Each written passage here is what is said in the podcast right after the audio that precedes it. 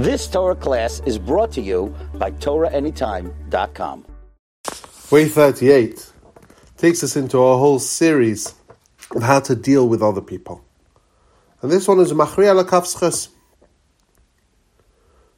When you see someone doing something, and it can be interpreted in a positive way or a negative way, choose the positive way.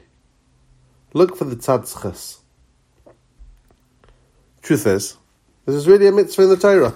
The Torah says, "But tzedek tishbei tamisacha, judge your friend favorably."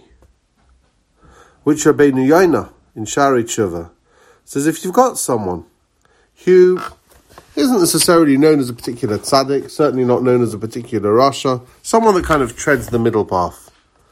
Um, generally, he's careful to do mitzvahs, not to do averas, but sometimes he stumbles, and you see him doing something which you can explain away in a positive way or in a negative way, and it's a 50 50. There, there is a chiyuv min haTorah to judge him favorably. But if the person that you see is someone that you know to be an observant Jew, someone that always, to the best of your knowledge at the very least, does the right thing with Yar Shamayim, then even if the action looks, on balance, to be negative, nonetheless you have to judge him favorably. Conversely, if you know the person to be a Rasha, there's actually a mitzvah to judge them unfavorably in a situation that looks that way. So, for example, you've got someone driving on Shabbos. If the person is generally careful about Shabbos, but sometimes they stumble, there's a mitzvah to judge them favorably that they're judging for a permitted reason.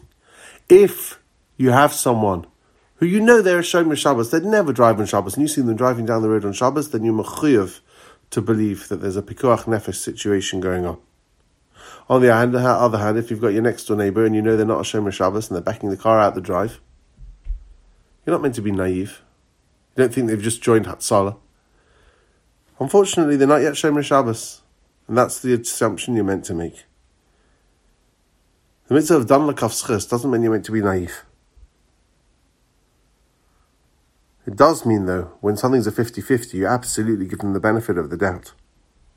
And this, says the, uh, the Smag, it stems from a love of another person.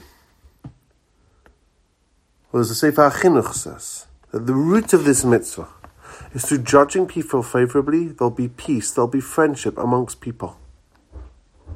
If that wasn't enough, the Gemara tells us that if you judge someone favorably, it's a Gemara in Shabbos, Tafkuf Kav Zayin, someone that judges their friend favorably, then min hashamayim, Hashem judges us favorably too. Really depends how we relate to other people.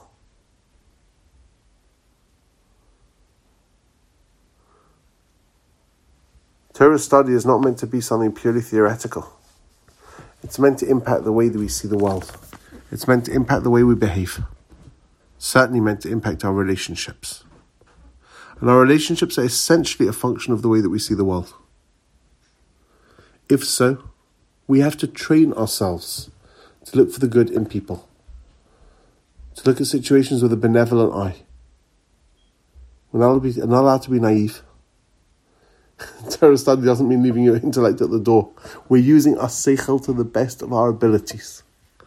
But if you have something which could go either way, machriya lekaf zechus, absolutely, because it's a sensitivity to people, sensitivity to be able to respect them and give them the benefit of the doubt, which really is a way of acquiring Torah and cementing those Torah values in ourselves.